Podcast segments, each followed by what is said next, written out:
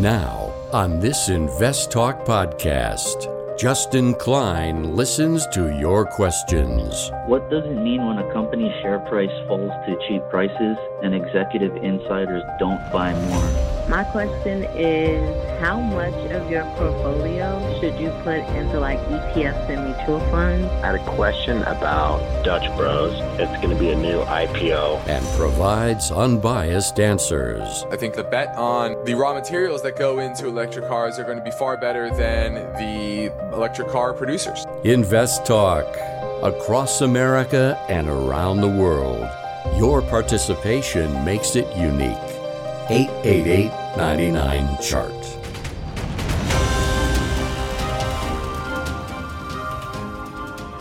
This podcast is produced by KPP Financial. Steve Peasley, President.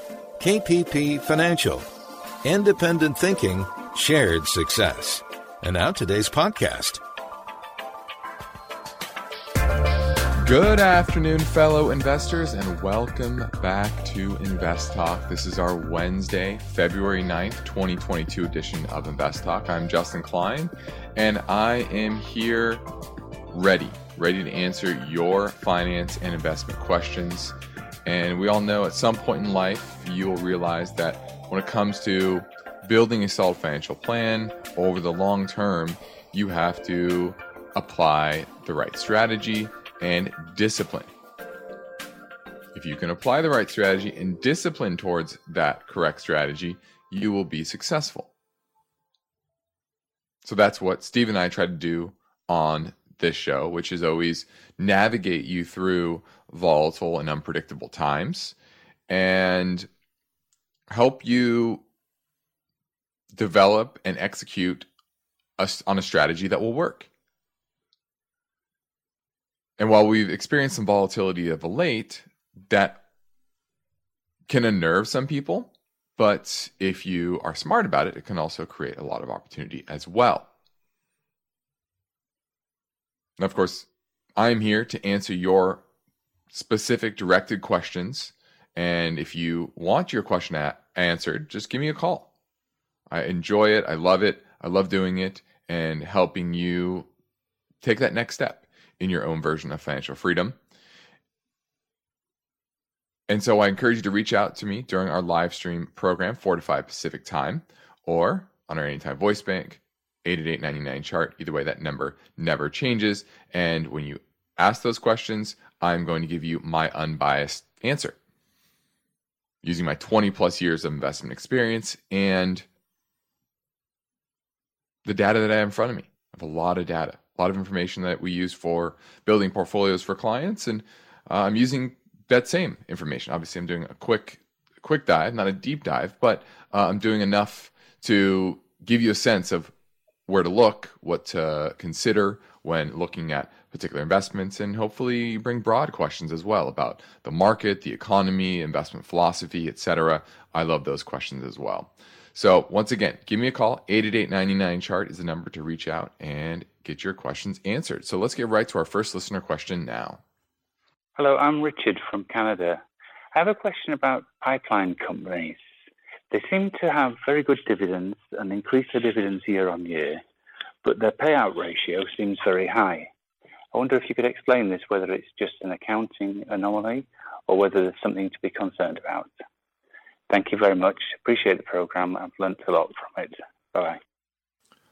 All right, asking about pipeline companies, and you pretty much hit on it right at the end. You're saying, is that something related to accounting? And that's absolutely true. And this is a good example of while earnings per share is a, a, solid metric to, to be looking at. It's by no means the end all be all, which also means P ratios are uh, can be skewed based on accounting uh, accounting potentially gimmicks, just the nature of a particular industry. Now, what he's asking about is the pipeline industry. So companies that own pipelines to move oil, natural gas, other types of commodities uh, around the country, around the world. And if you look at, uh, so I'm going to bring up one of the largest is uh, Williams Company, for example, and their dividend yield is about 5.3 percent. And the payout ratio, though, is 195%. And that sounds like that's too high, right? That, that anything over 100 means they're paying out well above their earnings per share in their dividend. And typically that is unsustainable. But once again, that's using the earnings per share. Now, part of the earnings per share backed out of earnings uh, was called depreciation. And for tax purposes, these companies are depreciating their assets. And guess what? They're very capital intensive businesses. They have to build and maintain long, long, you know, miles and miles of pipeline in order to deliver. And if there's leaks and and uh, you know there, there's issues with those pipelines, then they don't earn their money. So there's a lot of upkeep there and a lot of depreciation of the assets they do have in place. And so what you really want to focus on is cash flow. And that's why we, we use a metric called cash dividend payout ratio, which is looking at the cash flow, the amount of dividends they're paying out in relation to their cash flow, not their earnings per share. Because ultimately that dividend is paid from cash, not necessarily earnings. Okay. So Williams Company, for example, that cash dividend pay ratio is 74.5%, which is a lot lower than the 195% payout ratio. And that means that their dividend is sustainable in that sense. So you kind of were along the lines of answering your own question, and hopefully that gave you the uh, more broad answer of what that actually means. And I like that you're looking at that. Uh, but once again, you always have to look at uh, and understand these numbers in context, especially to the industry that they're in, because every industry has its own quirks and and uh, and aspects that you really really need to get familiar with and understand to get the full picture of the business. Now, my focus point today is based on the story behind this headline. The U.S. trade deficit reached a record level in 2021, and we're going to go over those numbers, and I'm going to give you what I expect for 2022 as well. I also want to touch on some commentary from CEOs during this earnings season. And I'm going to highlight a lot of very large companies from Starbucks to AMD to Sony, GM, Ford, etc. And what theme you can g- gather from some of their major comments. Also, prices are changing, not just more, meaning from a magnitude perspective, but more often as well. And more and more companies, not just online companies, are ad- adopting dynamic pricing and what that could mean for your pocketbook and, and just the prices you see around in the economy. And then lastly, we're going to go over ESG and how ESG investing can actually be detrimental to your financial health uh, and not really have much uh, climate impact either because of the, the lack of standards. So we're going to look at that as well. Now let's take a look at the market today. We had a, a pretty robust day in the market. The S&P was up 65 points, about a percent and a half, closed kind of near the highs. The NYSE, the more broad indices, that was down up a 216 points, about one and a third percent there. And the Nasdaq that had uh, probably the best day of the major indices. That was up nearly 300 points, a little over two percent. And we're we're back up into the levels we saw middle of last week. And so probably short-term resistance, but I do think in the next two, four, six, maybe eight weeks, you're going to see some upside in, in the market. And a lot of this has to do with guess what? Omicron, as I've been saying for uh, really six weeks, four weeks, or sorry, six to eight weeks now, is likely the bridge to COVID being endemic and more and more countries lifting their restrictions. You're seeing that in more and more countries over in Europe, and now many of uh, many states, including very blue states, are lifting their mask mandates. New York, California. I think California here it's uh, the 15th are lifting it, and so it's just that is showing uh, that, like I've said before, that this is uh, less virulent and means less restrictions, more economic activity, and uh, I think there's uh, there's a, at least a short term trade. Now, what does that look like going into the second quarter and into the uh, the middle of the year? I think that may be another story once that kind of wears off and the stimulus packages from last year fully wear, wear off, and we have a, kind of a fiscal cliff. Uh, I don't I don't like calling it a cliff, a, a fiscal decline in stimulus, and that could have uh, impact more towards the middle of the year, but at least near term, likely more upside in the markets. Now we're heading into a break now, and I'm here, of happy, ready to answer your questions at 888 99 chart.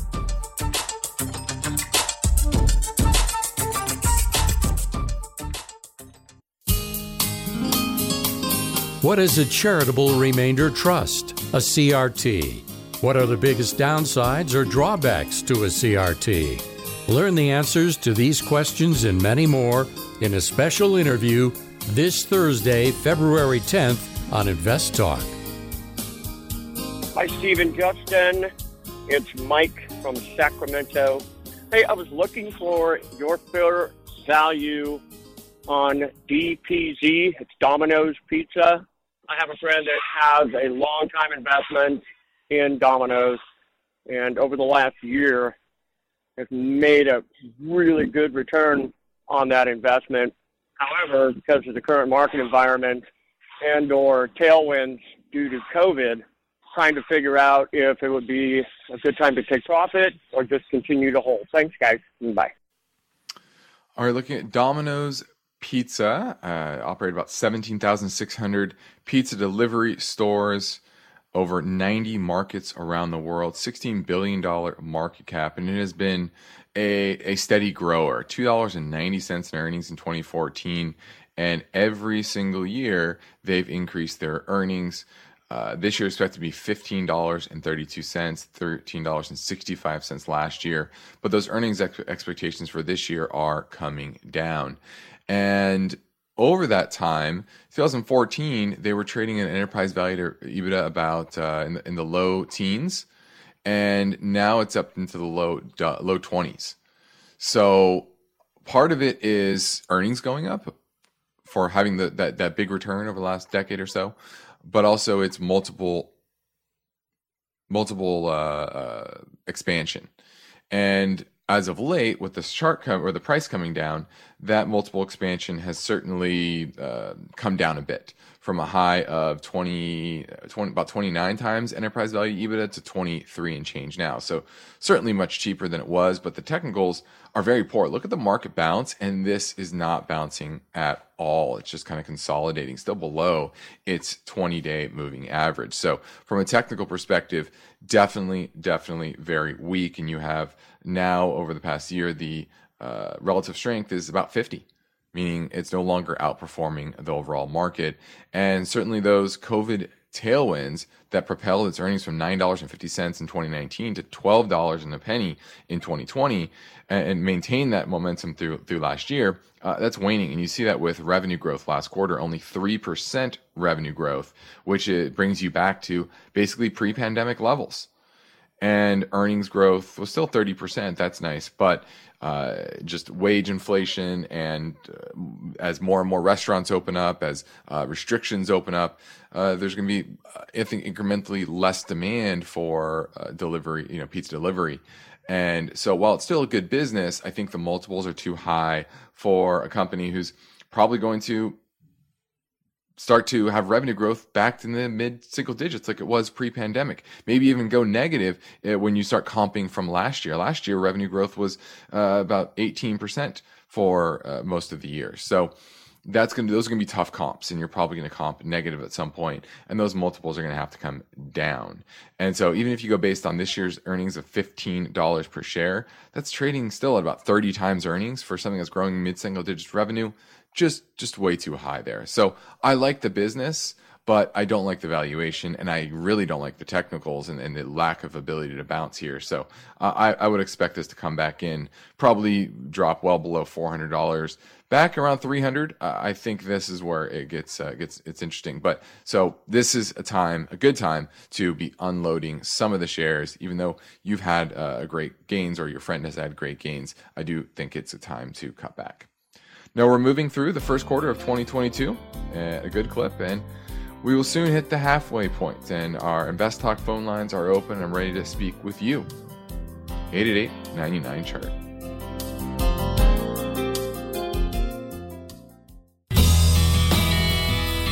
Each day, Invest Talk listeners submit their finance and investment questions via phone or email.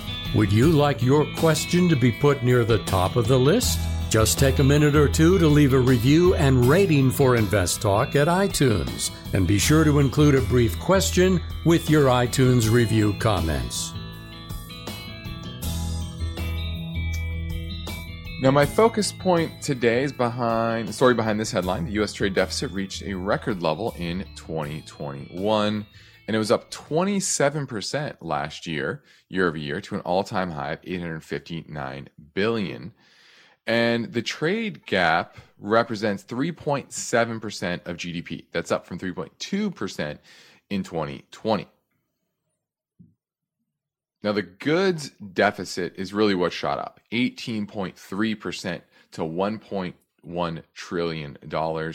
And imports of goods hit an all time high, 1.8 trillion. And this is part of that, that trend. Pre pandemic, consumer spending was about 31%. Goods were 31% of consumer spending. Pre pandemic went up to 36% as of, I believe it was March of this year and it's tempered back down to 34% in December, but that's still 10, 15% higher than pre pandemic levels. And that's where you're getting this huge trade deficit.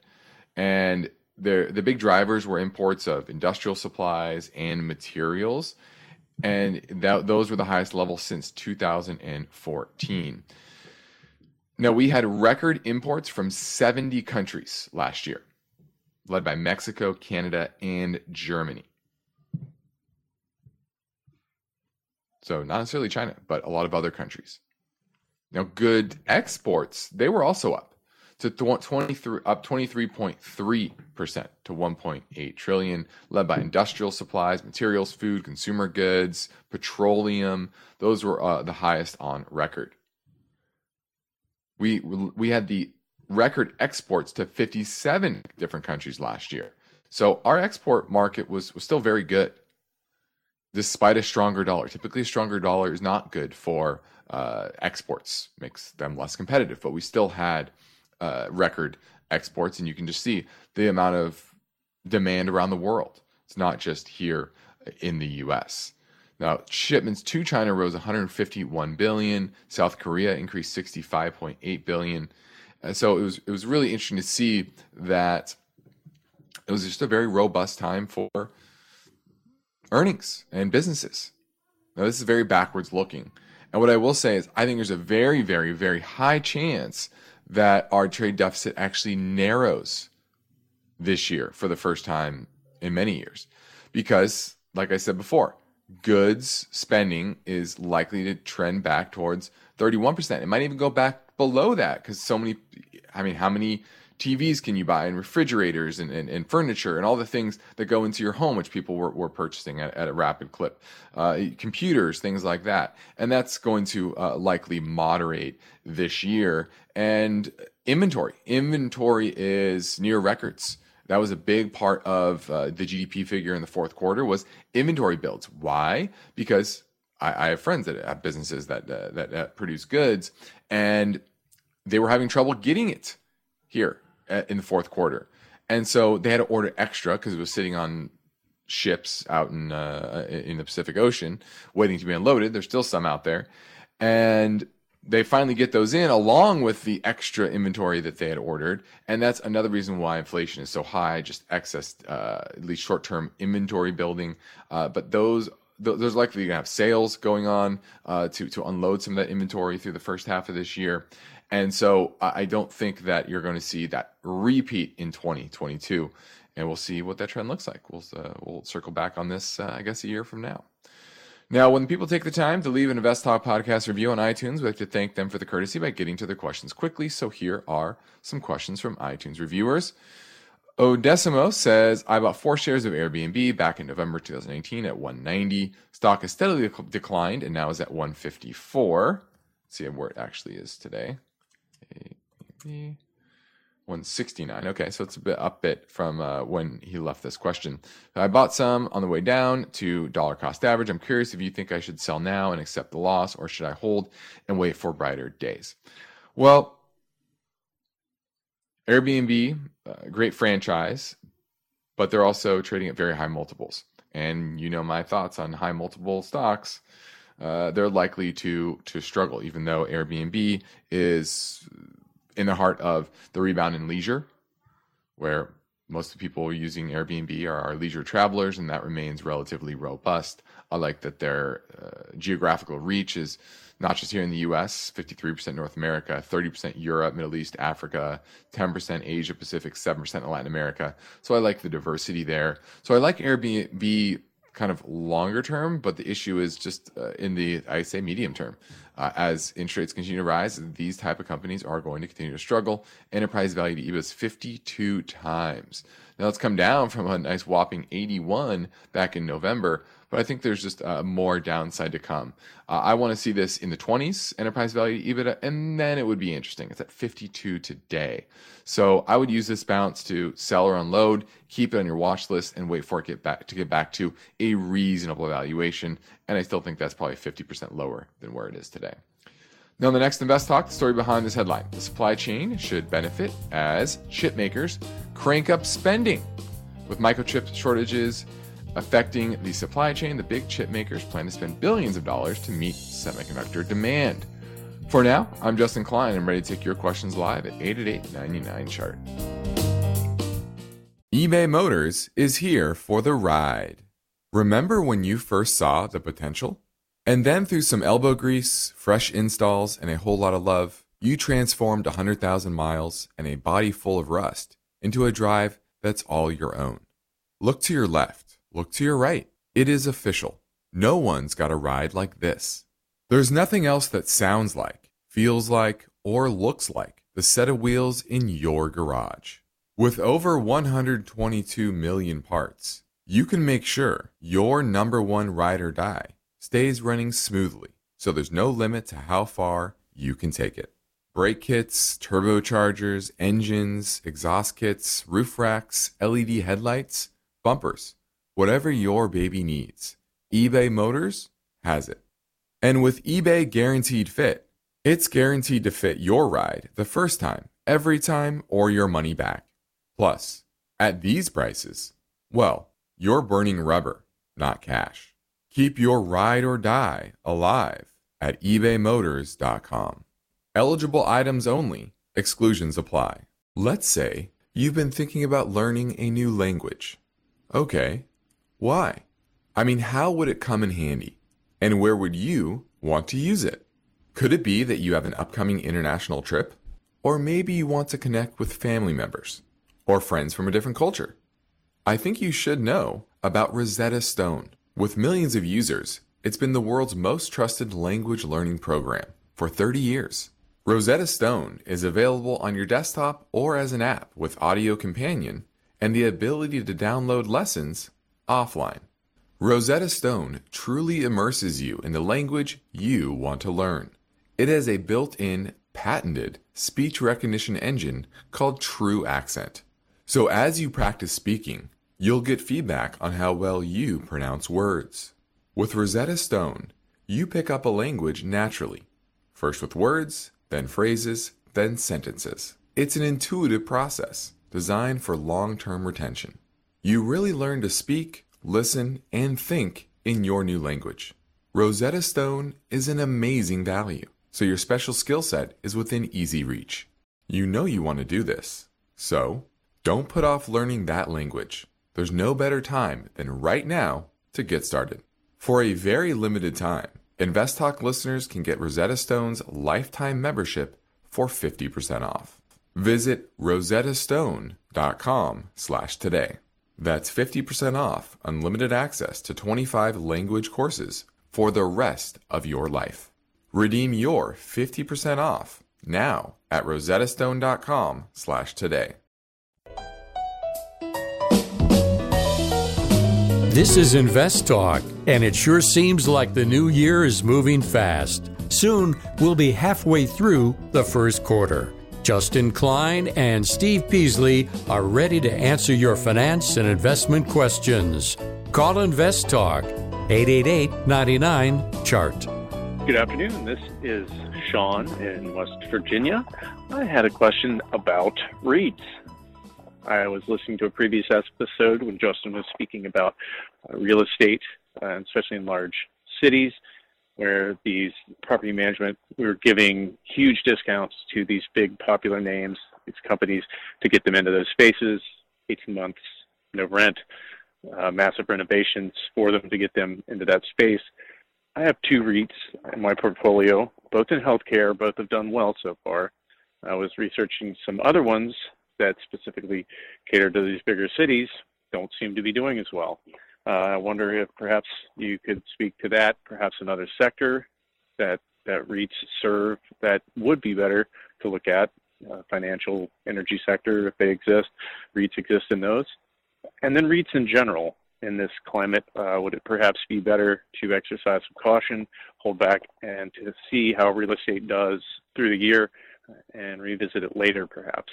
Thank you so much. Uh, love you guys. Fantastic information, fantastic advice uh, and guidance. Look for my answer on the podcast. Thank you.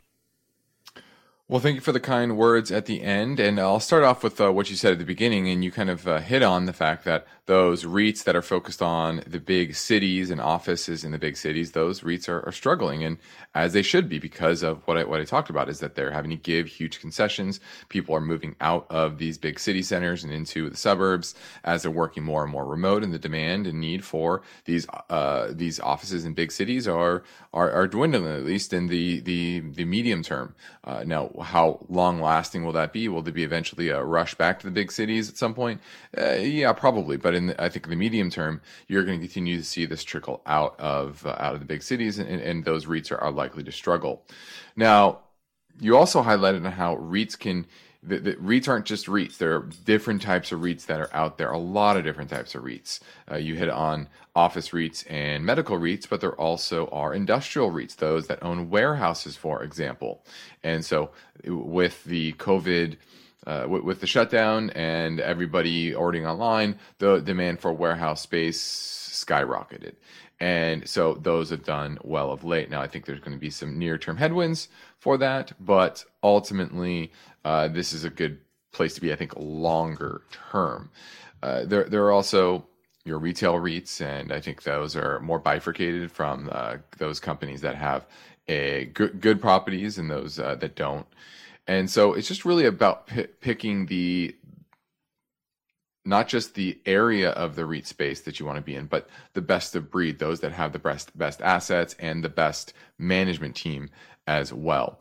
Now, now longer term, REITs are good, especially in an inflationary environment, because if you have good assets, you're able to up your rents consistently and keep up with inflation. And that means more payouts for shareholders, which means higher stock price etc. And that is typically, and then the underlying asset they own is going up as well in that inflationary environment. So typically REITs are good. Now, near term, if you get a big rush up in interest rates, that can be negative for REITs in the short, short term because it, remember, these are income generating vehicles. And so when the uh, interest rate on other types of fixed income start to go up, like treasuries, which you've seen of late, REITs can, can get uh, short term setbacks. But usually those are, are very short term and not a whole lot to to really worry about. And you're starting to see this as of late. If you look at like the IYR, that has pulled back since the beginning of the year because of those higher rates, but now it's starting to recover as uh, we haven't really broken out in the 10 year above 2%. So there are some short term uh, interest rate uh, aspects that you have to consider. And hopefully that answer, I know you talked about a lot. I talked about a lot. Hopefully I answered all of your questions. So thanks for the call and great question. Hopefully that uh, taught a lot of people a little bit more about the REIT space. And remember, on REITs, your income in a, in a non-tax deferred account like an IRA, uh, 401k, etc., it's taxed at your ordinary income tax rate. Always remember that when you're looking at these REITs. Now, what I want to pivot to is some commentary from big CEOs on their earnings calls. And they've addressed many parts of the economy from inflation, supply chain issues, consumer spending, and ongoing pandemic restrictions. And so I want to highlight a few comments from them. Number one, Starbucks CEO Kevin Johnson said supply chain driven inflationary costs are unexpectedly amplified by Omicron and rapidly accelerating in December. For the balance of the year, we expect those costs to increases previous uh, costs to increase versus our previous estimates. Like most economists, we anticipate supply chain disruptions will continue for the foreseeable future. We have already taken price action this fiscal year, and we have additional pricing actions planned through the balance of the year. This was on February 1st. So, what he, he's basically saying is Omicron exacerbated supply chain issues, and they they're they're trying they're trying to keep up, and they're going to likely raise prices, and they already have so far. So uh, they're reacting to the higher input costs. Now, Sony Group says we continue to be unable to fully meet market demand in multiple categories due to severe limitations on supply of components. And the chips, for the most part, is what he's talking about. And then AMD we have made a mode of demand is larger than supply, although we made a lot of progress through 2021 and I expect to make more progress. Really, incremental capacity will come online through 2022, especially in the second half. But we're definitely working on getting more supply as we get through the year. So that was AMD, Advanced Micro Devices, and that kind of links with our topic tomorrow. And this is a theme that you're going to start to see. And I've been saying this for a, a little while now. It's basically, hey, while chip shortages, well, they're still there to some degree. They have been easing, and you're likely to see an oversupply, overcapacity of chips by the uh, the end of the year as goods demand goes down, and you finally get, like AMD is saying, that new supply of chips coming on market. And so that's going to be a, a big factor there. Even GM is saying that that they're putting uh, their their might behind semiconductor uh, production and trying to get that moving forward as well. Ford also saying similar things when it comes to semiconductors. Now, Amazon's talking about supply chain issues and how they uh, that brought a lot of production ahead, and they're working with vendors to secure inventory early, and and, and in some cases paid early so that they can avoid any supply chain issues going forward.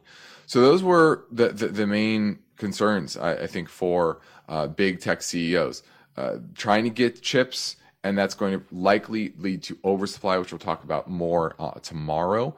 But dealing dealing with supply chain issues, trying to get inventory in earlier, and then raising prices to deal with the inflation. Now, this is Invest Talk, and let's keep things moving and swing back, swing back to our iTunes review questions. Jeff from Alabama says, I would like to get your analysis and good entry point for a 2.6% position in BTI. It's something we do own for clients. This company would be added to my dividend growth and income portfolio. And this is a name that uh, was out of favor for a long period of time, and we were buying it because it's just really very, very cheap, especially down where its 52 week low was around $33 a share. Now it's up uh, right near its 52 week high at $44 per share. So it's rallied dramatically over the past few months. And it's supposed to earn $4.80 a share this year. It's only $44 stock. So you're talking about uh, trading about nine multiple, revenues growing 11% year over year. And we still we still like it. It's uh, one of our, our favorite names in, in, the value space, consumer staples space, just simply because it has such great value and consistent dividend that they've been raising over time. And if you look at their return on equity, return on invested capital, it remains consistently robust. The return on equity average over the last decade, mm, 30% or so on average. Uh, now it's dipped down in the last few years, but it is uh, back on the rise and its cash flow, free cash flow, is around 7.8 billion, and its market cap is about 100 billion. So nice seven 7.8 percent free cash flow yield. It is uh, yeah, it has raised its dividend consistently. 2011 they, they paid $11 or $1.19 now it's $2.14 a share so uh, we're a fan of bti uh, on any modest pullback i would be picking up because i think it is still cheap now let's squeeze in another caller question here, and it came in earlier at 888 chart. Hi, Steve. Uh, Justin, this is Sid from Ontario, Canada. I have a question about ticker symbol TGT target. I am having this in my radar and looking to buy. Just want to know what's the right price. Is it the uh, right price to enter? If you could advise, that would be great. Thank you. Bye. All right, looking at Target, I don't think anybody uh, needs an explanation of what Target does. They have uh, almost 19, 1,900 stores, excuse me, throughout the U.S. And let's take a look at some of its historical statistics. Now, it's been uh, definitely a benefit to them in the pandemic. And once again, goods demand. That is extremely important for you to understand when you're looking at different companies. Are they providing goods? Have that, those goods been in high demand during the pandemic? And is that demand for goods ebbing? And the answer for Target is absolutely true. And you're seeing that with the recent uh, the recent earnings, they were growing the, their profits or the revenues in the 20, low 20% range uh, through 2020 and into early 2021. And the last couple quarters, that's decelerated to 13% last year, uh, last quarter, and 10% the quarter before that. And earnings only grew in the single digits the last two quarters as well. So pre-pandemic, they were making five dollars and thirty-nine cents. 2020, they made six dollars and thirty-nine cents. Nine dollars and forty-two cents last year. Expected to make thirteen dollars and twenty-two cents this year. The problem is, is those earnings estimates are coming down. They're coming down rapidly, along with the stock, which is down now, down twenty percent from its fifty-two-week high. And let's see if this has gotten a bounce. Yeah, still this is this is kind of similar to uh, that Airbnb. I think it was Airbnb what I talked about earlier that that got the the very minor bounce. This is same thing. It's still below the 200 the, the 20 day moving average, trending lower, lower highs, lower lows. And if you look at the multiples, it's trading at enterprise value to EBIT about uh, uh, nine times, and that's still relatively elevated. Over the last decade or so, it's traded closer to six or seven times historically. And is EBITDA going to come down now that there's going to be headwinds from less demand for goods? Most likely. Now, the good thing is they don't have a lot of debt, but it's just uh, too expensive in my book. I think this needs to come down. Uh, our value on target is closer to $155 per share. It's at 216 today. So uh, it needs to come in, yeah, mid hundreds. Then it would be interesting because it's a, it's a good company.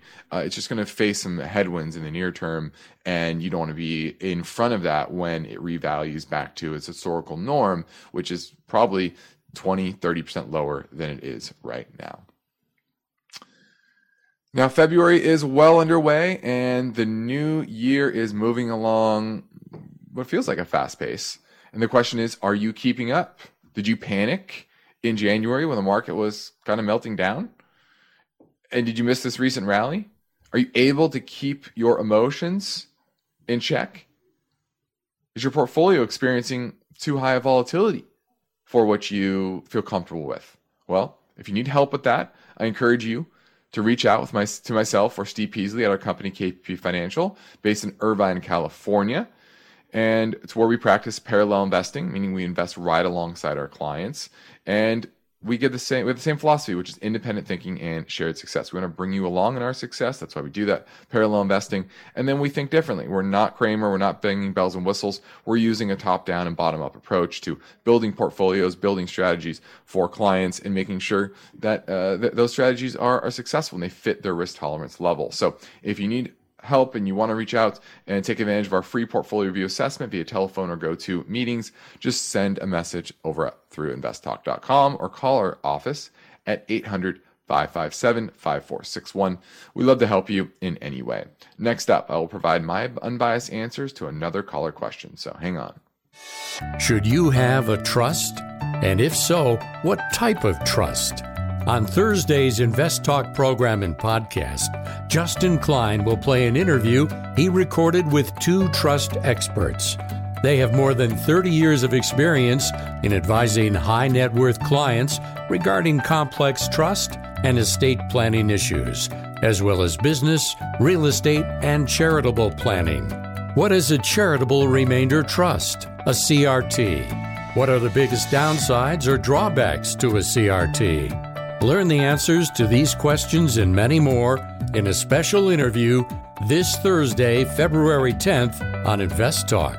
And now, the phone lines are open. Justin and Steve welcome your calls. Invest Talk, 888 99 Chart. Hey guys, love the show. I was calling to see what you guys think of RTLR. It's Rattler Midstream LP. I own a small portion. Just wanted to know if it's worth keeping or getting rid of it. Thanks for your help. All right, looking at RTLR, and this is an MLP, uh, Master Limited Partnership. And so, what you have to understand is your dividends, which you know, looks like you're getting an 8% dividend, it's not taxed like a normal dividend. It's taxed at your ordinary income tax rate. If you earn more than $1,000 per year in an IRA or, 4, or 401k, then you have to file separate tax returns. That's more of a pain in the butt. So be cognizant of that when you're looking at limited partnerships. So you get that 8% dividend yield, but its business is kind of all over the place. It, it does have a, a, good amount of debt on its balance sheet. Let's take a look at that there. Yeah, so market cap's about 1.8 billion, enterprise value at 3.1, so net about 1.3 billion dollars in debt on its balance sheet. Historically, it trades at about uh, let's see, uh, two two and a half times uh, sales. Now it's at four and a half times, so it is a, a bit expensive here. I like the space as a whole. But my issue is just the the longer term profitability. It's it's not that fantastic, and so uh, I think you have better options within the the energy space. I would probably sell it and move to something that's more in the production side of the ledger. Now, this is Invest Talk. I'm Justin Klein. We have one goal is to help you achieve your own version of financial freedom, and our work continues after this final break. So give us a call at 888 99 chart.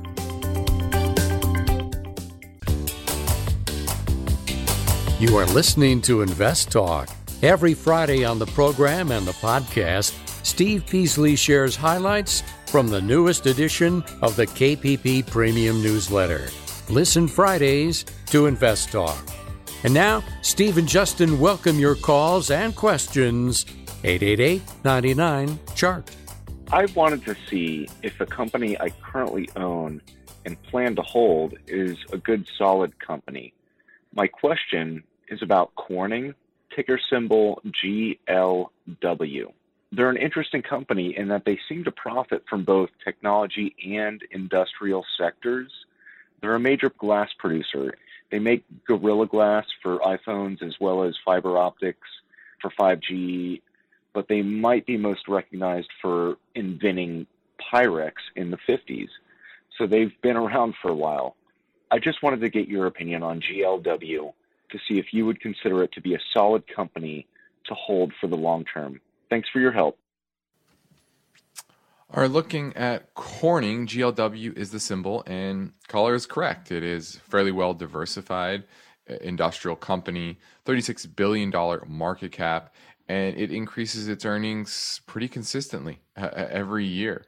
$1.40 in 2015 and every year, uh, let's see, 2019 it dipped down from $1.78 to $1.76. Then 2020 naturally went down to $1.39. But 2021 last year earned $2.07 a share, $2.35 a share expected this year, another 267 next year. So I like its consistent growth. Obviously, you have year-to-year hiccups, but overall, there, there's nice, uh, nice steady growth there.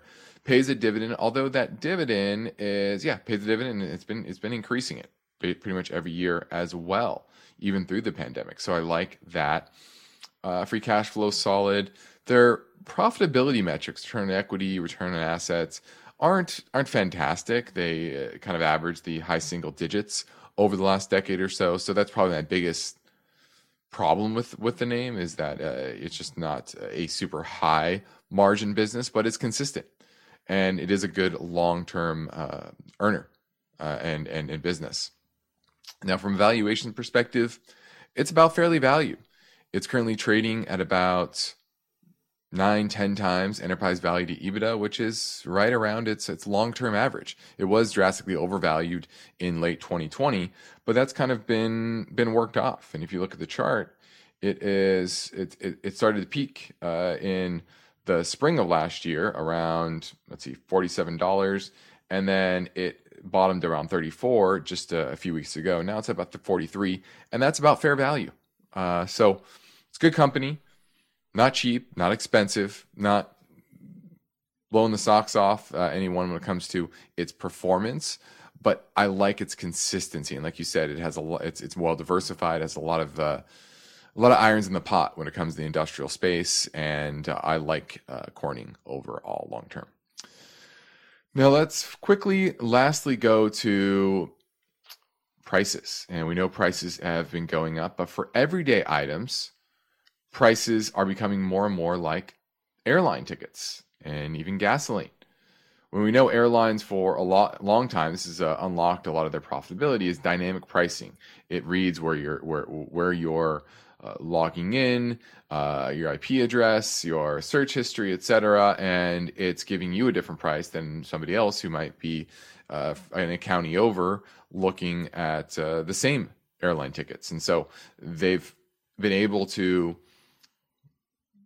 use dynamic pricing to expand their their profits and a lot of other industries are starting to adopt the same thing as well so it's not just online it's smaller retailers that are spending on pricier technology so they can update price, uh, prices more rapidly and really what they're trying to do is just keep up with changes from their suppliers typically these are strategies from amazon and walmart uh, but they're they're expanding. Quicklizard, a company that sells software to help retailers automate their pricing strategy, says 75% of the roughly 100 retailers on its platform uh, increased how frequently they're they're updating prices in the past year, with nearly a third changing prices set, prices several times a day. That's up from 15% a year ago, so over doubled that total amount. And uh, you're going to see this more often. Is just oh, quicker easier ways for these retailers to update prices and keep up with uh, a more inflationary environment. Uh, and that in of itself is likely to keep inflation uh, elevated as well. So you're starting to see this inflation become a little bit more embedded into the economy. And that's another factor that's likely to mean higher than average inflation over the longer term, less than where it is today, but higher than where we were pre pandemic. Now, I'm Justin Klein. This completes another Invest Talk program. Steve Peasley and I thank you for listening, and we encourage you to tell your friends and family about our free podcast downloads. And it's official. We have now surpassed 38.5 million. Thanks to you. Get yours anytime at iTunes, Spotify, or Google Play. And be sure to rate and review. And if you leave a question with your review, we will prioritize that answer. Independent thinking, shared success. This is Invest Talk. Good night. Because of the nature of the interactive dialogue inherent in the format of this program, it's important for the listener to understand that not all comments made will apply to them specifically. Nothing said shall be taken to be investment advice, or shall statements on this program be considered an offer to buy or sell securities. Such advice is rendered solely on an individual basis, and at times will require that the investor review a prospectus before investing. InvestTalk is a copyrighted program of Klein Pavlis Peasley Financial, a registered investment advisor, which retains all rights. For more information regarding KPP's investment advisors, call 1 800 557 5461. Steve Peasley is president and Justin Klein, chief executive officer of Klein Pavlis Peasley Financial.